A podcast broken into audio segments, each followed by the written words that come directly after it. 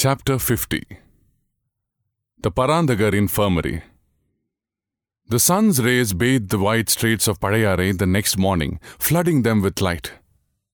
The golden domes atop the city's splendid royal palaces dazzled with its red gold brilliance.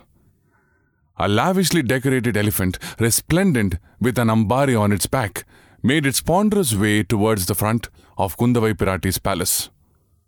The princesses themselves walked out within moments onto steps meant for ascending such mounts and made themselves comfortable. The animal began to stalk towards the Parandagachorar infirmary set in the middle of Padaiveedu settlements, thundering through the streets with its precious burden. The Mahout walking by the side took matters into his hands at once and soothed the elephant, upon which it moderated its speed. Tinkling bells heralding the arrival of the royals was enough to have the doors of various homes slammed open and their residents to hasten towards the street. Their faces beamed as they encountered the princesses and folded the hands with deference. The avenues were swiftly crossed, and soon the elephant had arrived at the Padaiveedu cantonments, which presented a vastly different picture from other residential areas. Plump, well fed roosters crowed all over the place, seeking combatants for a quarrel. Rams bearing their sturdy, curled horns proudly seemed to strut about as though sending out a proclamation Who amongst you is willing to lock horns with me? Ferocious dogs that seemed capable of ripping anyone's throats were bound at the entrance pillars of homes with slender ropes or leather strips. Little boys pranced through the streets, battling their peers with strong bamboo staffs. Sada, sada, sada, pada, pada, pada. Snapped their sticks as they slashed at each other, practicing the martial art of silambam. A good many homes displayed vibrant kavi paintings upon their thinnai walls. For the most part, these seemed to depict the many adventures of Muruga Peruman or Chola emperors themselves. And even so, war and battle dominated the scene. The Lord chopped away head after countless head of Surapadmasuran in one panel, while Durga's execution of the evil Mahishasuran was illustrated in full and terrifying detail in another.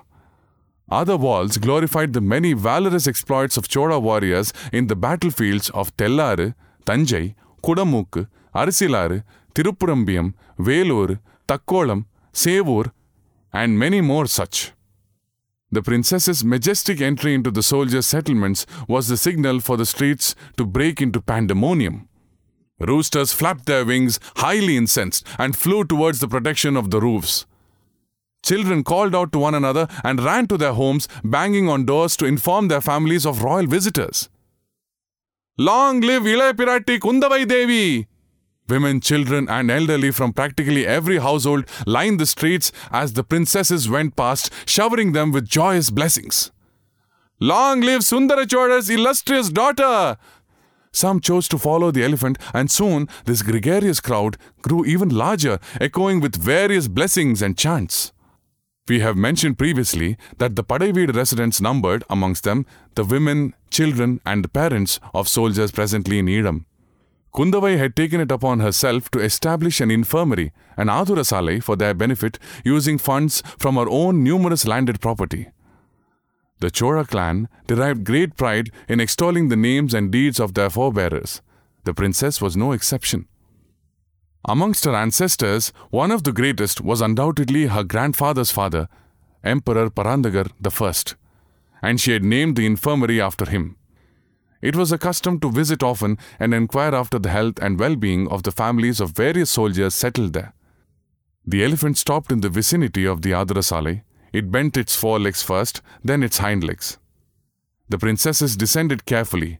The mount's departure was the signal for the general population, comprising mostly of women and children, to surround the royal ladies at once. The infirmary is of benefit to you, isn't it? inquired the princess. Do the physicians dispense medicines to those in need every day? Eh, indeed, yes, Taye, rose several voices in answer. They do. I suffered from a terrible cough for three months, Devi, recounted a woman. The Vaidyar's medicine cured me in a week. My willful son climbed a tree, fell and broke his leg, Amma, said another. Our physician splintered his limb and bade him take medicine for fifteen days. His leg is now healed. He runs and plays about with his usual spirit. He has even begun to climb trees again, finished the relieved lady. My mother's vision has suffered for a while now, Your Highness. She visited the infirmary for a whole month and took her medicines, related one young woman. I am very happy to say now that her sight is as well as ever. Hear that, Vanadi? murmured Kundavai. Ah, how enlightened were our ancestors. I wonder how they ever divined the precise herb that could cure a certain ill. Undoubtedly, they must have had the benefit of second sight, was Vanadi's response. How else could they have learned all they did? It might be true that they have discovered medicines for almost every physical malady, but alas, that they shouldn't have found a single remedy for those such as you dwindling away from mental afflictions, mourned Kundavai. Now, what do you believe can be done about that? Pray, Akka, kindly cease talking about my mental illness. It's no such thing. My friends tease me mercilessly as it is. And that's as it should be, for you deserve every word of it. You've turned my own brother's head, haven't you?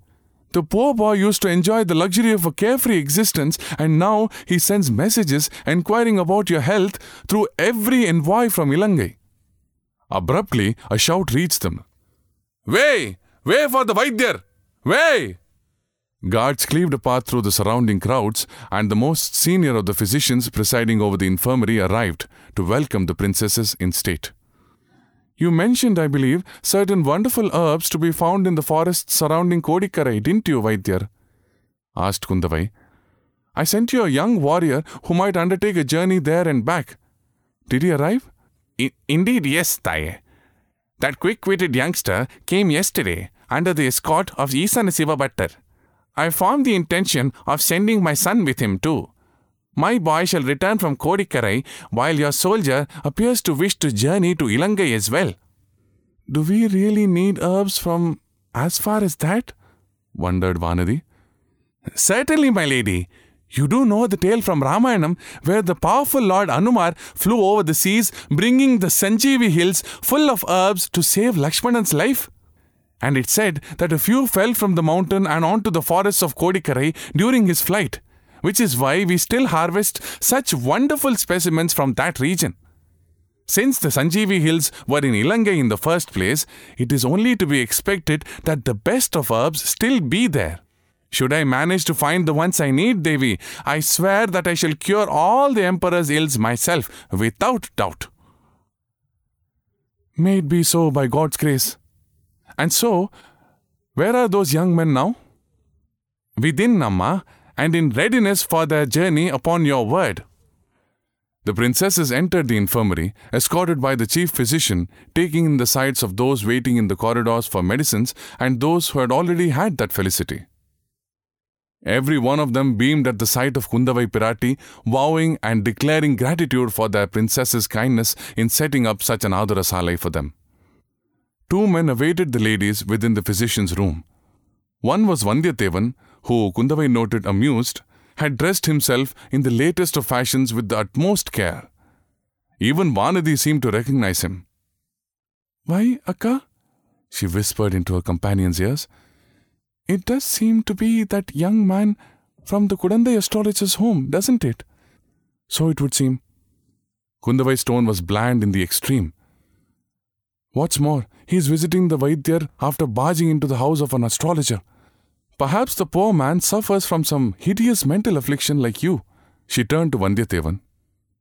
You, Aya, are the warrior who is willing to undertake a journey to Ilangai for herbs to soothe the emperor, I believe. Whatever incomprehensible language Vandiyathevan's eyes and lashes may have chosen for silent communication, his lips took recourse to the one in vogue among humans. Indeed, yes, Your Highness. I'm on my way to Ilangai, true. And I may even have the felicity of meeting the prince. Is there a message you wish me to convey to him? Why, so there is. Kindly inform His Royal Highness, should you ever meet him, that the Kodumbalur princess suffers grievous physical maladies. She swoons often and stays unconscious for hours on end. Should the prince ever wish to see her in possession of her wits, he ought not to pause an instant in Elam, but come home at once. By all means, Amani. And Vandiyathevan turned his attention to Vanadi. Kundavai's flippant words threw the maiden into a morass of confused bashfulness. Her beautifully chiseled features glowed, their exquisite loveliness enhanced. if that were even possible. She blushed painfully, striving to master the embarrassment that threatened to overwhelm her.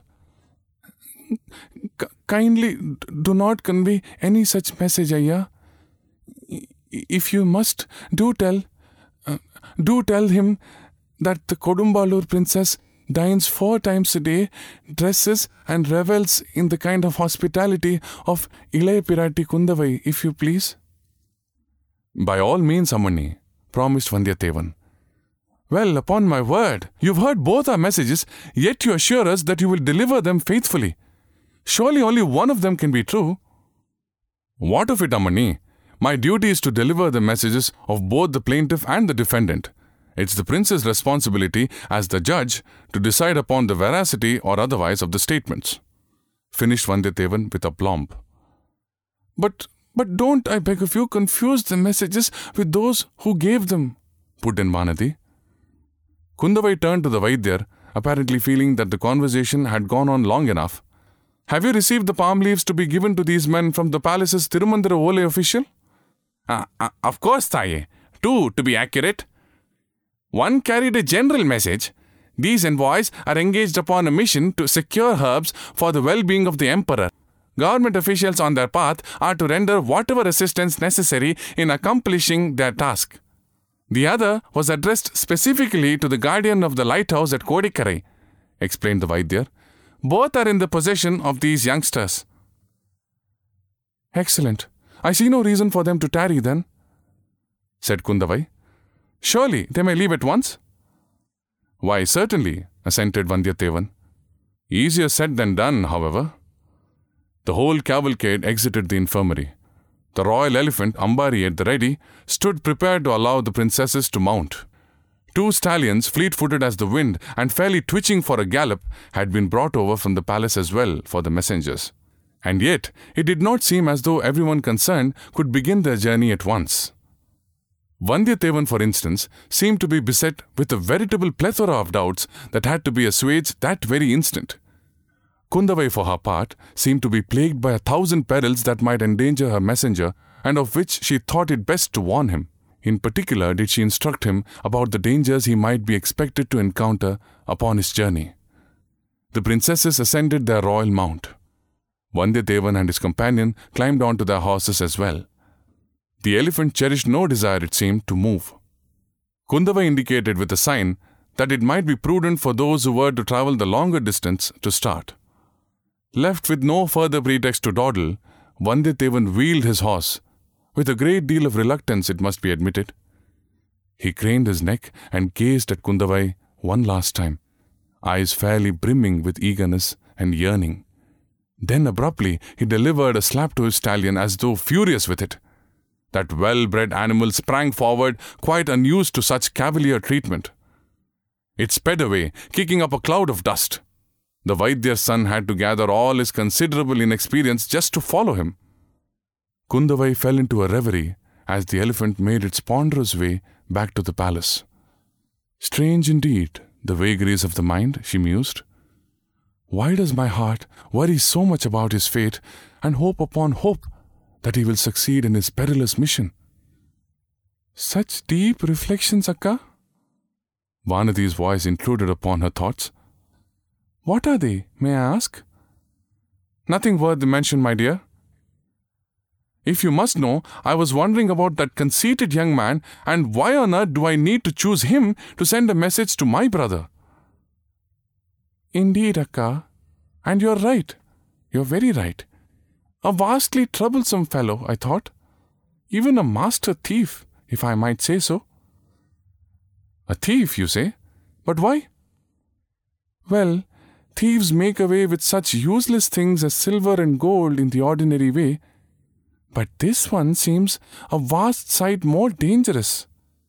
I fear very much that he wishes to steal Choyanada's most precious deity in his capable hands, twinkled Vanadi. Surely you won't let such an eventuality come to pass. Why, you insolent little brat! exclaimed Kundavai without heat. So you think me the same as you? Not on your life, my girl. As the elephant progressed along its way, Its occupants noticed at one point a great many women congregated upon the street. Kundavai halted their progress at once and leant out. What is it? she inquired. Do you wish to apprise me of anything? There has been no news until now of our men in the Edam battlefield, Taye. One of the gathered women took a step forward. Is, is it true that the Tanjavur authorities have resented rice and grain from being sent to them? But, but how will they survive without food in those harsh conditions, Amma? There's no cause for concern, I assure you, soothed Ilaya Pirati. No matter the schemes of those in Tanjavur, be aware that our soldiers receive their sustenance from the ports of Mamallapuram. Surely your beloved prince wouldn't let his valiant men starve when they're distinguishing themselves for the sake of Chodanadu. At any other time, the princess would have stayed longer in a bid to assuage their lacerated feelings. But she wished for solitude now, battered and buffeted by strangely unsettling emotions. The elephant marched on towards the palace.